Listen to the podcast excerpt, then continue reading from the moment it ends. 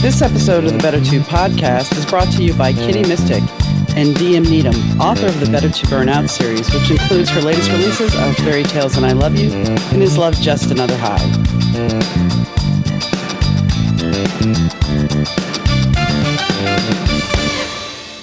Hi, gang. Donna here. Thanks for tuning into the Better Two podcast. Today's guest is Audrey Birnbaum.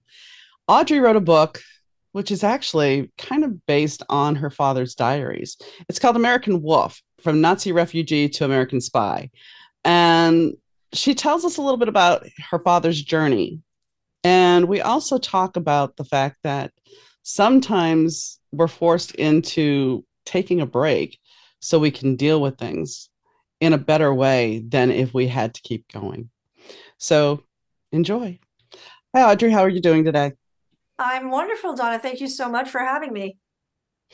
So, you have a book currently coming out, and this book is very close to home because it was something that I know you're a practice you were a practicing doctor at the time, but you started this as a soul search journey basically because would I say that maybe your medical practice wasn't as fulfilling at the time and this led you on this journey or did something major happen in your life? Well, Donna, it was a mixture of a few things. I actually found my medical practice to be incredibly fulfilling. I was practicing for over 30 years um, as a pediatric gastroenterologist, which is very hard to say, uh, but I do my best. Um, I loved it. I loved my patients. Um, I had spent my first half of my year doing more academic work and my second half doing um, uh, patient care. And then um, I think in 2018 things started to kind of uh, go. I don't want to say downhill, but um, my um, my father died, mm. and mm. around the same time, I also had an injury that took me out of work for the first time in my life. I've worked. I feel like I worked since I was five years old. I was a very hardworking family, and um, so I actually had had a ski injury. Um, and a week later, my father passed away. And I had to prepare a eulogy for him. And he had had this experience of, you know, being in the Holocaust when he was a child and escaping Nazi Germany uh, fairly late, like in 1941. And I knew I had to tell the details, but I, I, you know, kind of didn't remember like all the stories he had told us growing up and and then I was also you know recovering from this injury. It was just a very hard time, and I remember my father had written down a lot of his memories in a, a very lengthy. Um, you know, he called it a book. It was more like, I guess, a memoir of a kind that he really wrote mostly for his family. And I kind of pulled it out and, and read it rather quickly to just sort of figure out the facts and details I could put into a um, Um, eulogy.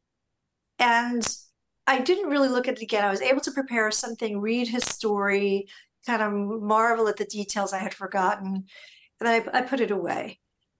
And then I was off my feet for a couple of months and went back to work. And from then on, I was kind of like dragging myself into work. I was like, oh, this the first time I had never, I hadn't worked for a couple of months. I was like, this is really hard. I forgot how hard it was to work full time. I had three kids. I was working full time. I, I think like for years and years, I, I just had like these two pillars, you know, family work, family work. That's like all I could do. And there was really no time for anything else. So I kind of, I think that was sort of a, the, the, the, the, moment when I said, is this really what I'm going to do for like the next 10 years? Or is there going to be some other moment? So I finally, it took me a long time, a lot of soul searching to finally decide to leave work because I was so committed to it. And it was such a part of my identity. But by around 2020, I, January of 2020, I, I, I decided to resign I don't want to say retire. I was afraid to say that. so I said, I'll yeah. resign just in case, leave the door open. Um, and at the time, like I thought, well, I'm going to do all these other things. You know, I uh, music and art and ballroom dancing and I don't know what. I had a whole list. And then I, uh, uh, like a month later, I found myself, you know, with a face mask on, sitting on the couch in the middle of a pandemic, and all those things I had intended to do really, you know, I had done them for, a few weeks. So there, well, I can't learn much ballroom dancing in a few weeks. But uh, and then I said, you know, it sort of all came back to me that I really, I, I knew, you know, back when I had read my father's book, I, I kind of knew in my heart, it had always been my plan. This uh, story of my father's was so important. What he had been through was so fascinating, moving, emotional, and unique. I knew I was going to write it at some point so it could be shared with everybody. I, I knew it. I just had to give it some time, had to give myself some time. Right.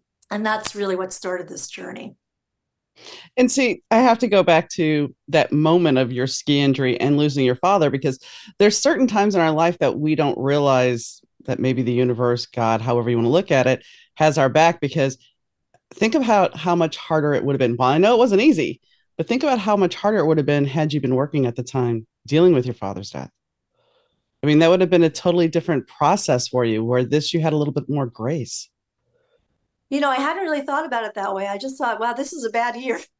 this is this is uh you know because i really like was dragging myself you know on crutches mm-hmm. to a podium to technology right. it all felt like very like overwhelming it was dizzying the whole experience it just my mind was not clear. It was like that craziness, you know, with with death, that sort of mm-hmm. craziness, mm-hmm. you know, or we would say the year of magical thinking, Joan Didion would say. But it was a um yeah, there was a certain insanity to it where you're not processing. And yes, I think also in medicine particularly, there's this sort of dragging yourself to work no matter what, like you feel like you can't take any time off. Your patients are waiting for you. How can you cancel a colonoscopy for a funeral? My goodness, they're right. they've been waiting six weeks. They already took the prep. you know, right, you right. Take, you know, you cannot take a day off. There's always been like a, a struggle in medicine. This sort of, um, you, th- even though you're promoting health, there is no self care because you have to, you know, sick or well, you just drag yourself in. So yeah, I had this sort of forced period. And and actually you know while i was although i skipped over many parts while i was out um, on leave because i was um, non-weight bearing during that time i actually spent a lot of time reading through my father's story which uh, you know really was an incredible story that eventually turned into my book which is called american wolf um, from uh, from nazi refugee to american spy. So it, it moves um, from one place to, to another, but it does come full circle. Um, and, you know, eventually, yeah, that was, uh, became like sort of a new mission. So I guess I'm and still working. well, you are. I mean, you've just trans- transformed your life because I went from I was in insurance as a claim supervisor and I had identified with that job so much and then I was taken out because of an injury. And when you lose that identity, because so many times we are put into a box or given a label that we are identifying as you're the gastroenterologist. gastroenterologist. Yes, I can talk. Um, but you are that's what you identified as, and you identified as a mom, and you wore these hats, and this is who you were. And when you take yourself out of one of those boxes, you suddenly have to rediscover who you are. And that can be daunting, especially since you resigned not to too far out from the pandemic. Because yeah you had all these ideas and these dreams. For me personally my life was transformed because my husband died in the middle of the pandemic. Wow. he was sick already. He was sick with long-term illness. But still all the normal grieving processes you would go through you couldn't. Yes so yes it, and there's a lot so of isolation it, too all of that. Yes so there's a lot of a lot of things where I think, you know, as bad as the pandemic was, and I'm not saying it was good in any way, shape, or form, it made us all stop for a bit, or at least most of us stop for a bit to really look at our lives and take stock. You know, they, one of the odd things was for me that um, even though like we were not seeing people um, in a regular way, it made me yearn for connections more and reach out to people more than I ever had before because I was so busy with seeing patients. It sort of felt very fulfilling. It felt like I had this sort of life with people, um, but I hadn't really cultivated um, strong friendships in a way that I would have liked, which I think since I've left work, I've been able to do and have now this community, which um, is so important. Uh, you know, again, looking back to my father's experience and his sort of escape, um, the importance of being able to rely on people and community and support was something um, that was so critical. I don't think he had as much of that as he could have uh, due to all kinds of interpersonal issues with his his family, but it was so critical to have that um, to be able to survive even when he came here and start up again as an immigrant. Well, that's the one thing I was going to say. There's a lot of isolation in your father's story because, I mean, who do you trust? Who do you really trust? Who do you know? Especially when he he ends up turning into a spy. How do you know who to trust? How do you know that that person that you think is your friend isn't going to suddenly flip the script and turn you in? Yeah, I think there is so much. I mean, for my father, it was learning also I got to know him more after he died than during his life. I mean, I knew him in a certain way. You know, he's the dad, and he had a bit of a domineering personality and a little bit of volatile personality that uh, could be difficult at times. I never understood where it came from because I saw him as a child. I was the child in that right. relationship. When I read the details of everything he had lost and lost again and lost again friends, family, money, citizenship. Um, it, it, was so much loss. That explains so much to me about um, why he held so tightly onto things. And um, so many things he hadn't really worked out, but it was so much easier to, for me to be forgiving um, and to understand like compassionately who who he was and why he was the way he was. It was very sad. I mean, I, I cried cried buckets um, when when I was writing, when I was reading his story. It was it was um, it was very heartbreaking. Um, I imagine I can imagine, and so, and I think one thing, even whether it be death or just as we age, when we are able to turn around and look at our parents as adults. And and as human beings instead of dad or mom we get a truer vision of who they were and why they may have had those reactions or behaviors. And we can then look at them and forgive them with grace at that time.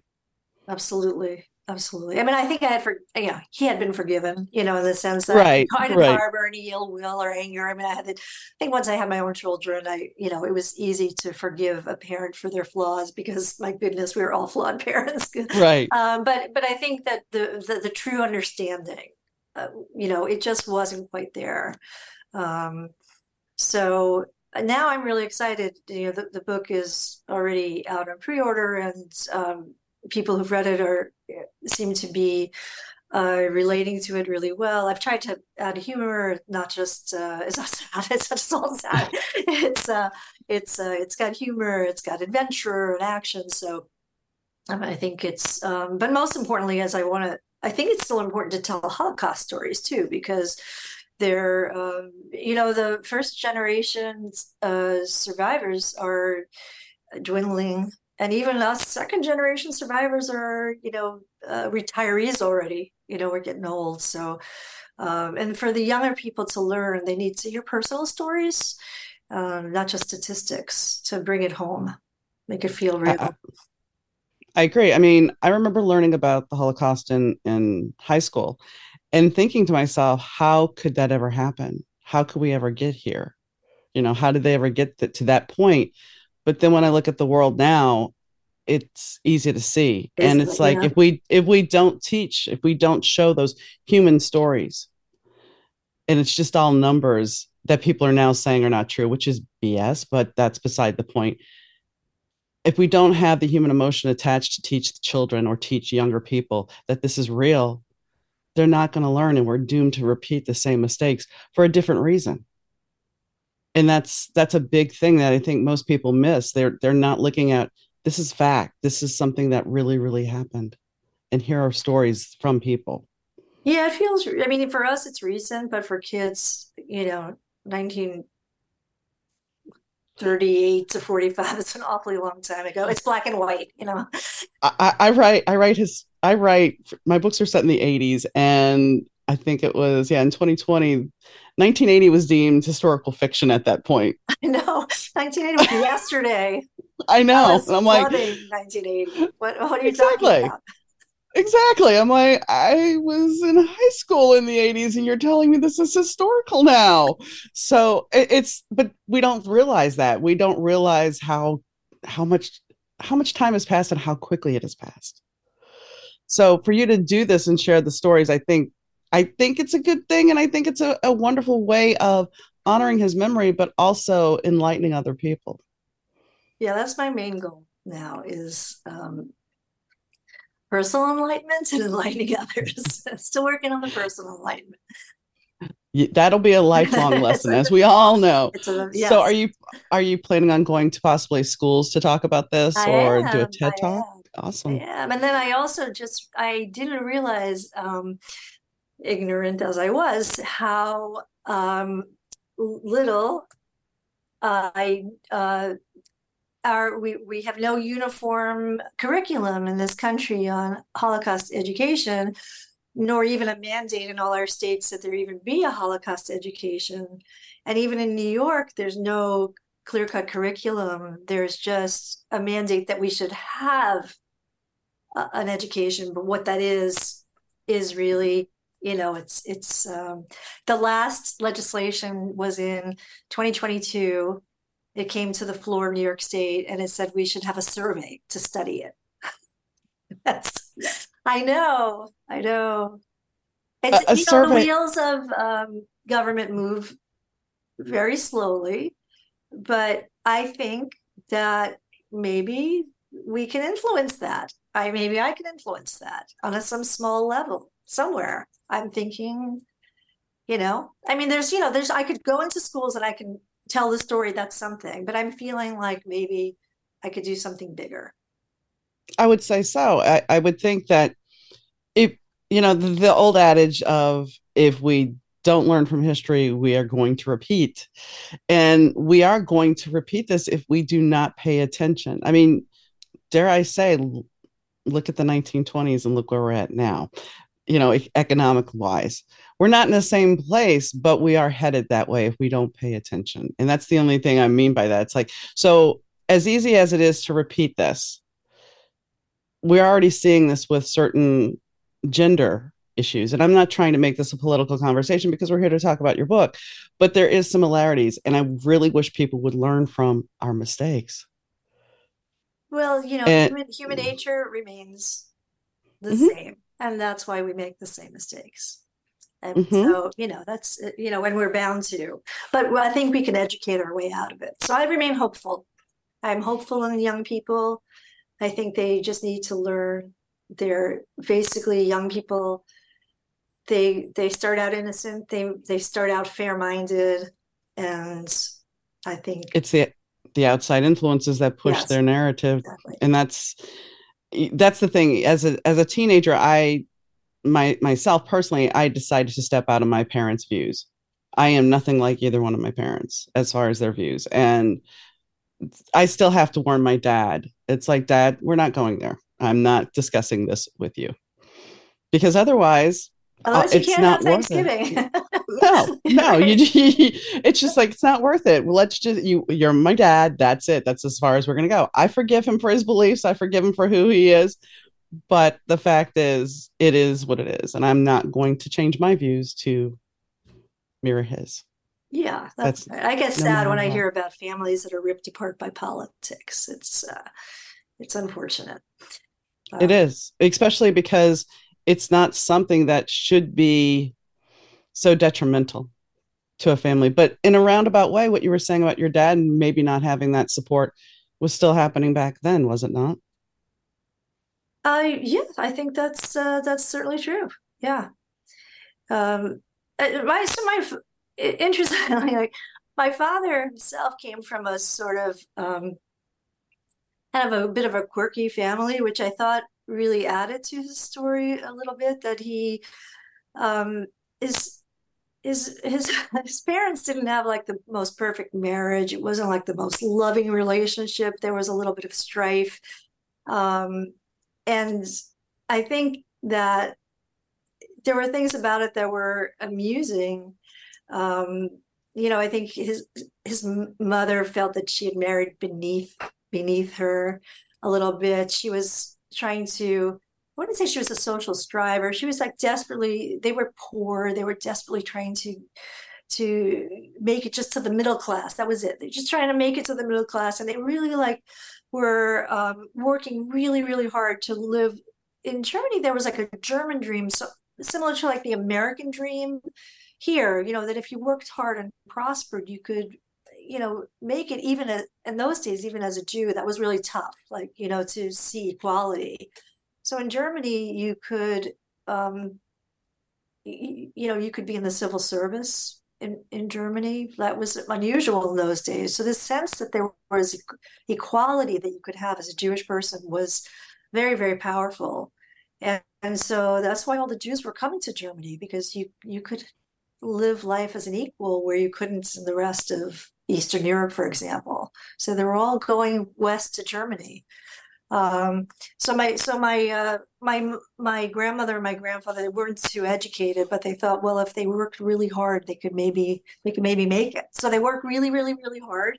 They made it to the middle class, and then came Hitler, and everything was like you know you know, so when it came time to leave, they were like, well, we kind of don't want to because we finally, we finally planted our, our, roots here. We finally made it. And so they were a little slow to pick up on the fact that it was time to get out of Dodge.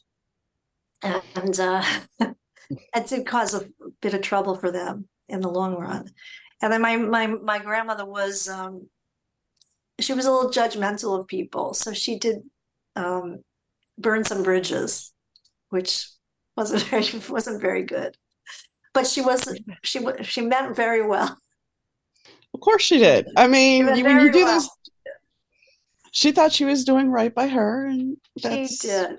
She did, and a beating or two, you know. Well, discipline, good discipline. Back, back then, you know, discipline, even up until I would say the 90s, discipline was a big thing. Old fashioned discipline. Uh, I went to school in junior high. It was a Lutheran school. I am not Lutheran, but uh, there was a paddle, a paddle about yay big with three holes in it. That yeah, if you did something wrong, they could take it out on you. Different times. Yes, I don't think that would be allowed even in private school today, but you know, maybe I'm wrong. Anyway, did it make, um, you, more so, res- did it make you more resilient? Donna? What do you think? What do you think? Or just I never met I never met the paddle. okay. I I kept my nose clean. I I did not want to meet the paddle. Uh, just the threat was enough to keep me uh, in check.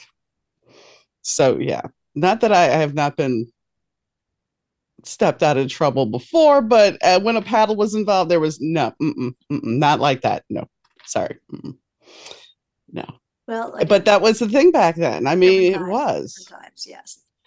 So, how did your how did your father? And if you don't want to give it away because it's in the book, I understand. How did your father become a spy?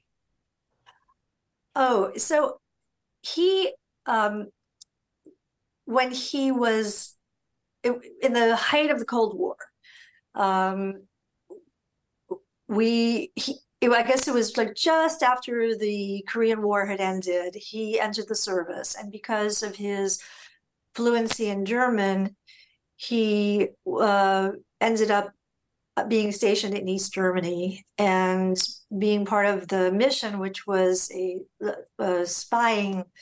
Eh, like every country had a mission, and they all did spying. Um, and so he did so for the U.S. Um, and did some, you know, pretty dangerous missions and um, would like photograph. I mean, they had like it was like a James Bond. They had like the little cameras and the little um, microphones, and and they did. They took pictures of all the uh, Russian subs and equipment, and um, you know, it was. I think it was the time that he. It was the first time that he felt really pr- proud to be an American. Like he wore his uniform um like like armor because he'd gone back to Germany and there was a sudden feeling of like what what about these Germans? Are they all Nazis? What are they going to do when they look at me? Are they going to see right. a, a Jew? Or are they going to you know it was like a sudden shock to first go back. Like he had wanted to go back because he had this homesickness but at the same time there was a great fear. And to go back as an American soldier kind of assuaged that fear a bit. Um, and he also felt important. And he had you know he had grown up with tremendous insecurities. I mean he came, came to this country he was left back two years. Um, he he was despised when he came here for being a jew for being a german. They called him a nazi. You know it was, it was very awkward time and he, he had gone through a lot of hardship once he came here. In a way you know it, there was a lot of trauma here almost as much as when he was there. Um, so I think he sort of came into his own as a, um, you know, car racing, um, you know, uh, intelligence officer and found some romance. And uh, so when he was able to come back to the United States, though, he had to kind of figure out again what was his identity because he now had was back to speaking German and to figure out who he was. Uh, so think for me, the re- the reason I put that in the book was also because uh, America had done some interesting things. They had let Nazis back in the country because now they were so afraid of communism. And so again, there's just a lot of confusion about what our relationship was to Germans, to Germany, to Nazis. You know, just it was like a full circle, created like a nice narrative arc. And for my father, for his whole identity, who he was as an American, a Jew, and, and a German. I, I think you bring up a good point, a very valid point that we never talk about because, you know, we always talk about America being this great melting pot. We don't talk about, you know, it, it makes it seem like, oh, you just come over, we invite you in, and here, everything is wonderful for you but the truth is there's always some kind of stigma. You're always getting some kind of stigma. You know we may act like we welcome everybody here with open arms and i'm going back before the last 10 years but there's always still that trauma. There's still going to be that trauma of you leaving your home and hoping that even if you just move i moved from one part of a state to another and there was still trauma there because there was different cultures even though it was the same state. I went from new orleans to shreveport Okay. New Orleans was known as a party town. Shreveport at the time was very much a conservative Baptist kind of kind of town. So there was still this trauma of, well, you you sound like you're from New York. You don't belong here. Da da da da da. You don't dress like us. You don't talk like us. And it was just so even Donna, and that's minor scale. And this is going to sound ridiculous, but when I moved my practice from Mount Sinai to Mount Kisco Medical Group, I felt so displaced I'm standing in the office. I'm like, what am I doing here? This office doesn't feel right. You know, you feel this complete sense of displacement. Uh, that's so minimal, but I mean, I, I right. understand the feeling of like complete displacement. But when what I didn't know, uh, my grandfather had some serious mental difficulties mm. when he moved. I did not know that there is now like a DSM, what are we, five? DSM five, you know, one of those psychiatric categories on the big textbook of psych- psychiatry called uh, Ulysses syndrome that describes a specific psychological syndrome of, for immigrants of displacement, bewilderment, depression um, of the em- em- immigrants.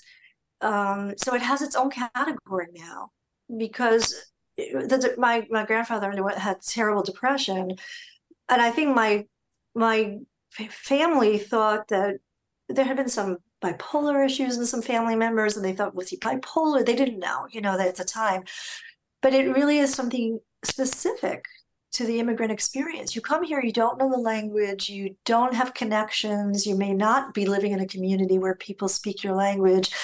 You may have lost your status, uh, your livelihood, and you're like a lost soul and you're homesick. It's it's a and I could see how even within a country uh, moving, especially a country as large as America, right? we have regional differences, you could feel exactly the same way. It's very disorienting. That's the word, disorienting.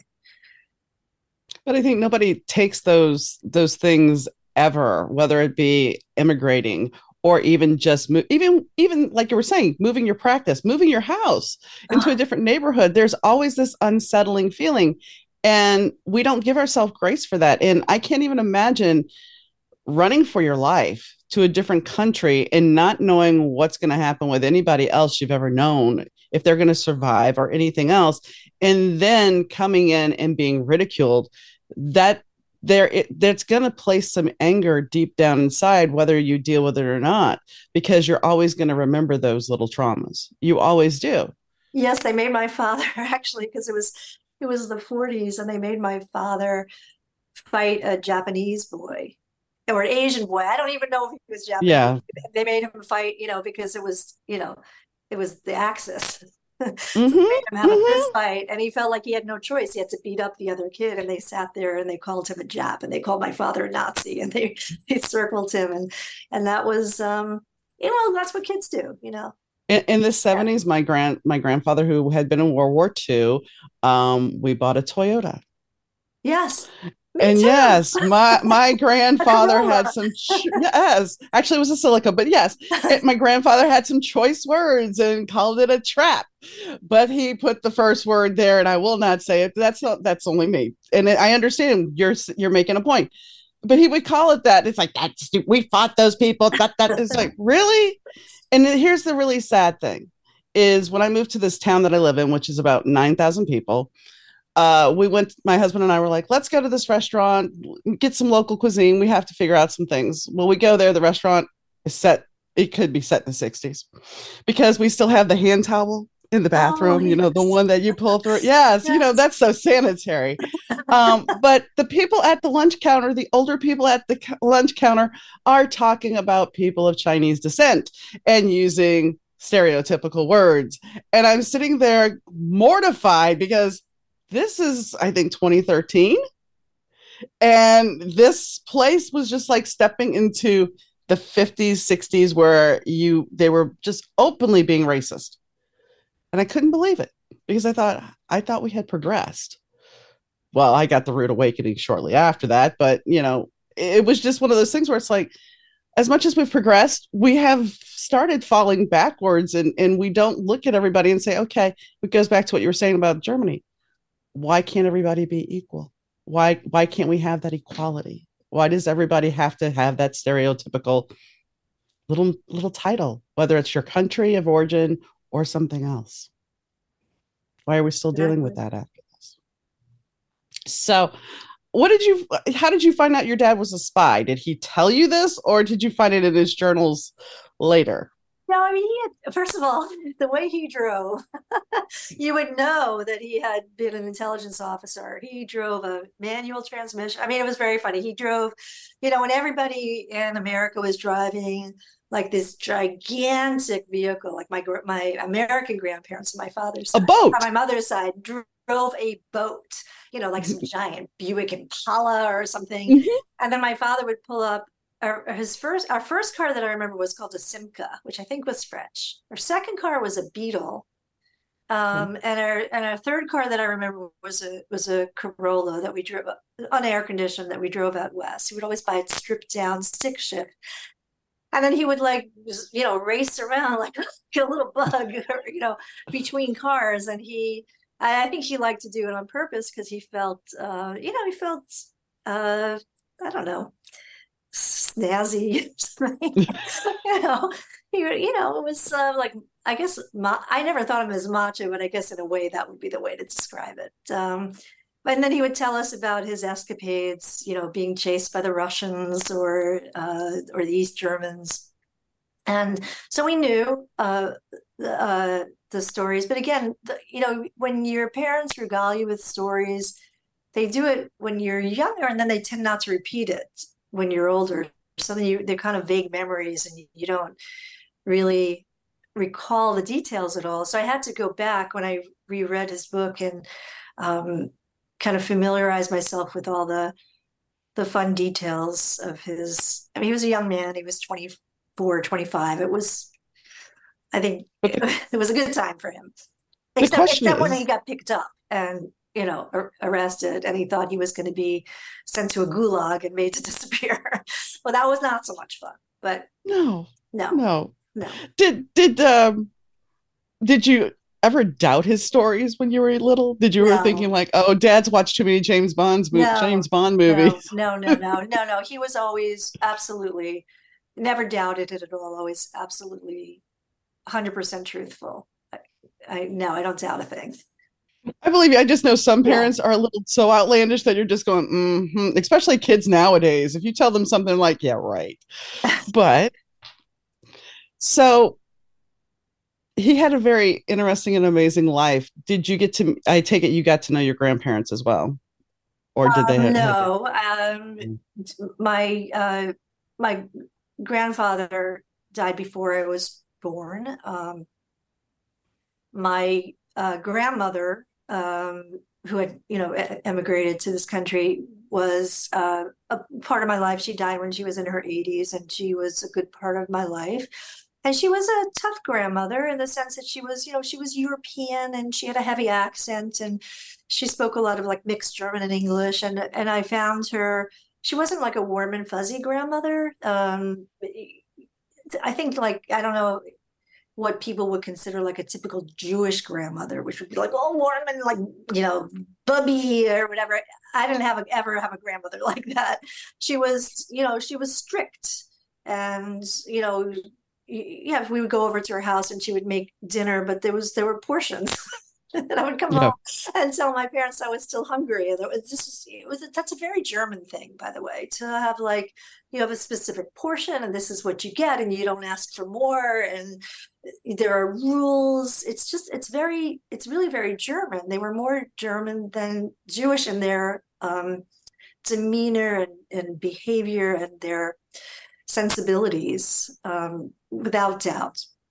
And so um, it I we live very close to my grandmother and um, my father, and she argued German. I absorbed some German somewhere in my head. I didn't know I knew it, but they didn't teach it to me, but it was in there somewhere. And um, um, yeah, I felt like I knew her well enough that, when I had to put dialogue in the book, it was I I it was easy. I I knew it. Uh, I knew how to do it. Knew my aunt, um, who had a little bit of a different experience than my father. She was sent to England um, in 1939 because they didn't have they were not allowed to have visas for all four of them to get out. Uh, they felt the the the uh, consulate felt that there wasn't enough money to support all four of them here, so they had to figure out who to sacrifice. And um, so, but yes, in terms of and, and my although I did not know my grandfather, my father had described him well enough that I felt that I could portray him well. He was the goofier dreamer, not the disciplined worker. He was uh, again, remember my grandmother thought she married beneath her because he wasn't so ambitious. Mm-hmm. He wanted somebody who was going to try to make it. And he was like, ah, I'll have a beer or two and discuss war stories with my friends at the bar. You know, that wasn't, you know, that wasn't a good work ethic for her. No. No, I mean, fun uh, is not okay in my family. No. Leisure well, especially sloth especially the way you described your grandmother i can see that not being i can see the eye roll quite a bit for her going uh you need to get along with the the program here and no, do but this. if it hadn't been for her they never would have gotten out she went to that consulate consul day in and day out and day in where are our visas where are our visas not knowing that uh, the uh, american state department was intentionally holding them up i've heard stories about yes. that my, my well question documented. is yeah um have you thought about telling your aunt's story? Because I mean, that is a different component to it. So my aunt's story is in the book, and her story is is fascinating as well. Because when my family was having difficulty getting to America and their visas weren't coming through, and the war had already started, they had a backup plan that involved marrying my aunt off to a uh, Chinese um, engineering student who had been a, a, a, had been a boarder B O A R D E R in mm-hmm. um, my father's uncle uh, and aunt had an apartment nearby, and um, they had a a boarder to help pay the rent, who was this Chinese um, engineering student, and he was very enamored of uh, my father's sister, who was nine years his his elder. So she was a teenager. She was like seventeen, he was 34 and he made a proposal that he would get them visas to a northern uh, Chinese province if and only if um, she would marry him. And eventually that is what happened. And then they thought they were going to leave for China uh, through a, a, a ship that left from Genoa. And then Italy entered the war right before the ship left. And so the plans got dashed, but they were married already. Um, the marriage took place in England. So she had her own um, very traumatic story, much of which I, I could not get all the details from. I only got from what my father knew, and I'm not sure he knew everything.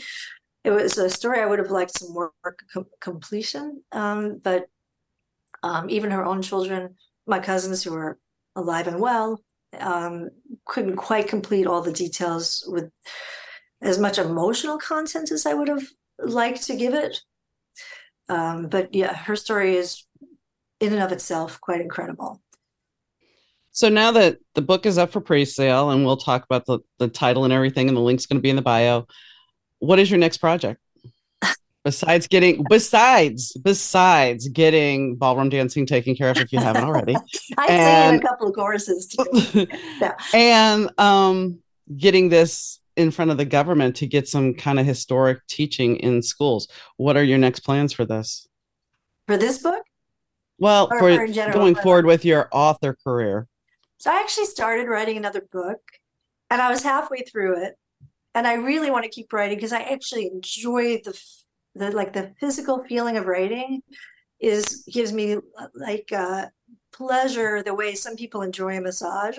I don't like a massage because that requires relaxation. and and and then my mind is running about all these things I have to do. So who can enjoy a massage when you have so many things to do? It's terrible.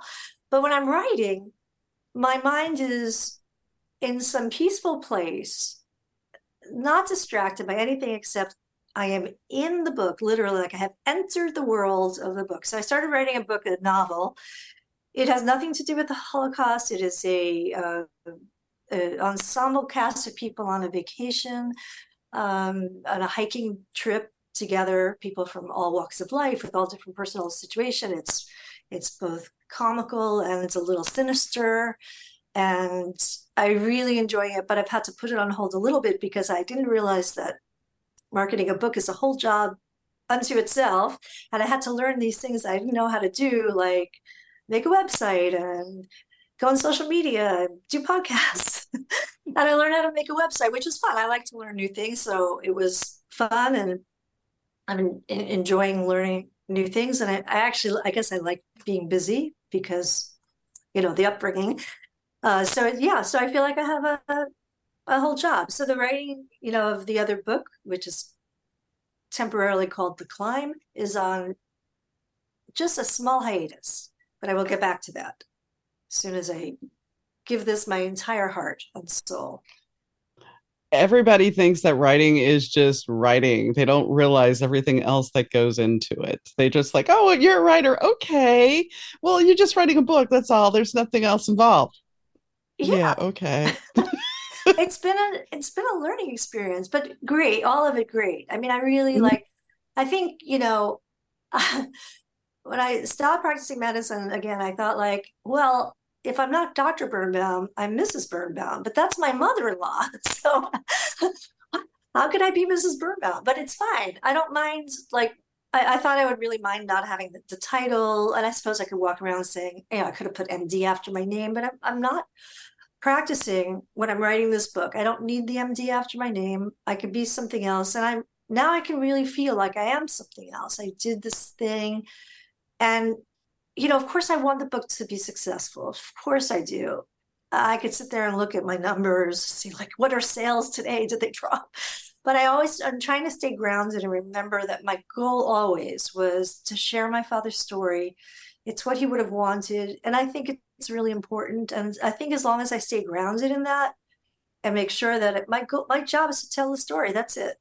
If if the book sells well, I'm delighted. But I had a career already. That's not the point. The point is to do something I love, to share the story, to educate, if I accomplish that, I will be in in heaven. I really will be so happy. I think that's one of the biggest lessons as writers um, or authors is if you're getting in the business because you think you're going to make a million dollars selling books. Well, those days I don't think really happen unless you're a celebrity now. So you have to do it because number one, you're passionate about it. You're passionate about storytelling. And two, you want to share that story with the world. It doesn't matter the compensation because that's hit or miss. You have to do it for the right reasons and it has to come from your heart. Because if the story doesn't come from your heart, even if it's somebody else's story you're relaying, people are going to know. Exactly. Isn't know. that a commercial venture where I'm who's my target audience? Uh, I don't know. I don't have a target audience. People who want to read it, that's my target audience. I hope they exactly. Hope people want to read it. I hope when they read it, they say, "Oh my God, that was great! Uh, you wrote that well. It was a great story." Um, I was moved. I think that's it. I was moved. You know, I I cried when I wrote it. I hope people not just cry, but cry and laugh.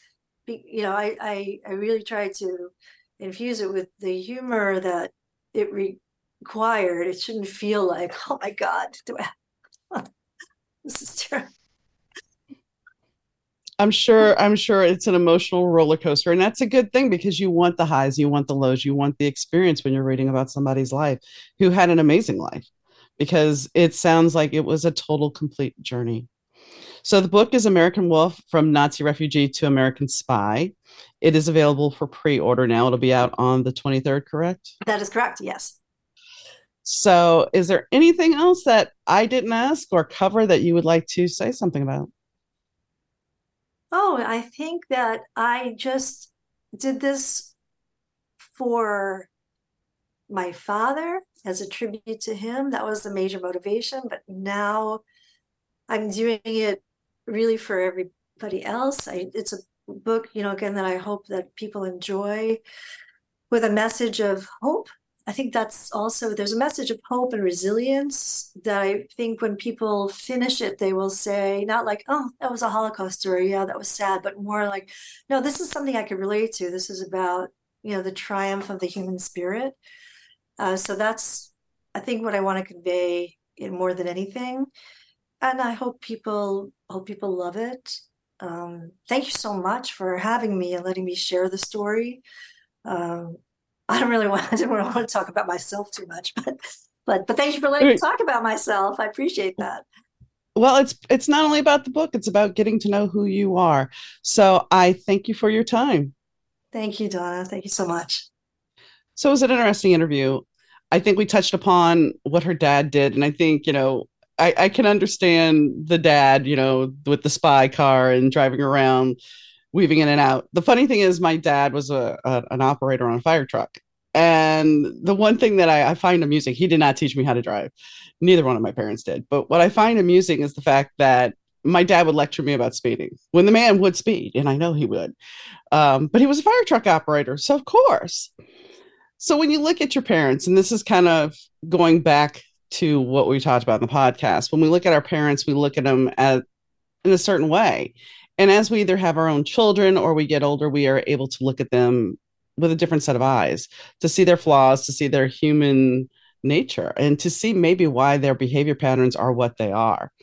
You know, recently I've talked to somebody and discovered some of my genealogy. And because of that, I'm able to look at my parents and my grandparents a little bit differently. And that gives you a much better understanding of generational trauma. And I know we've touched upon that on the show before but it's something that I think is very valid and very important. For most of us, we need to make sure that we don't just take our parents at face value. Yes, they are who they are. And yeah, in some points, they're not going to change. But if we can understand them better and even look at their journey, like Audrey did, I mean, most of us don't get the luxury of having that journal. I was fortunate enough before my grandparent, my grandmothers died, not my grandfathers, but my grandmothers to sit down with a camcorder and actually record them telling me stories about their life and how they met my grandfathers and things of that nature. I haven't had that luxury with my father. It would have been great to do it, but because he has some great stories as a firefighter, but I'm not going to have that. So, for you out there, if you're capable of sitting down with your parents or your grandparents. I advise you to do so because you never know what nuggets you might learn. You never know what stories you might find out. Um, my father in law would tell me stories that his kids didn't even know. But him and I were hanging out because my husband was in the hospital at the time and his wife was in the hospital. So we were both commiserating because we had nothing else to do. And he would tell me these stories, these amazing stories of him as a younger man in the Navy. And he was married, so it wasn't anything. It wasn't anything illicit, but he would tell me these stories about you know being being too intoxicated and being on autopilot when he came home. And I know this isn't funny, but he was on the base and driving to the ship because he was on autopilot. So it's it's those little amusing stories that his kids never knew. And they're like, my dad didn't drink. My dad had one beer and that was it. Well, no, there's a whole side of our parents that we don't know. And if we don't take those moments to really dig into who they are, we may lose a gift of figuring out some things about our own selves because that is passed on to each of us. So, her book, once again, is American Wolf from Nazi refugee to American spy. I think, you know, you should check it out. It is at the time of this podcast, we recorded the podcast when it was still in pre-order but now at the air date it is available for purchase. So i advise you to check it out. It should be an interesting read. She wrote it with heart. She wrote it with soul tears happiness and everybody needs a good cry and a good laugh at the same time so i hope today you enjoy the show as always and i hope you have a great day and i'll catch you next time guys bye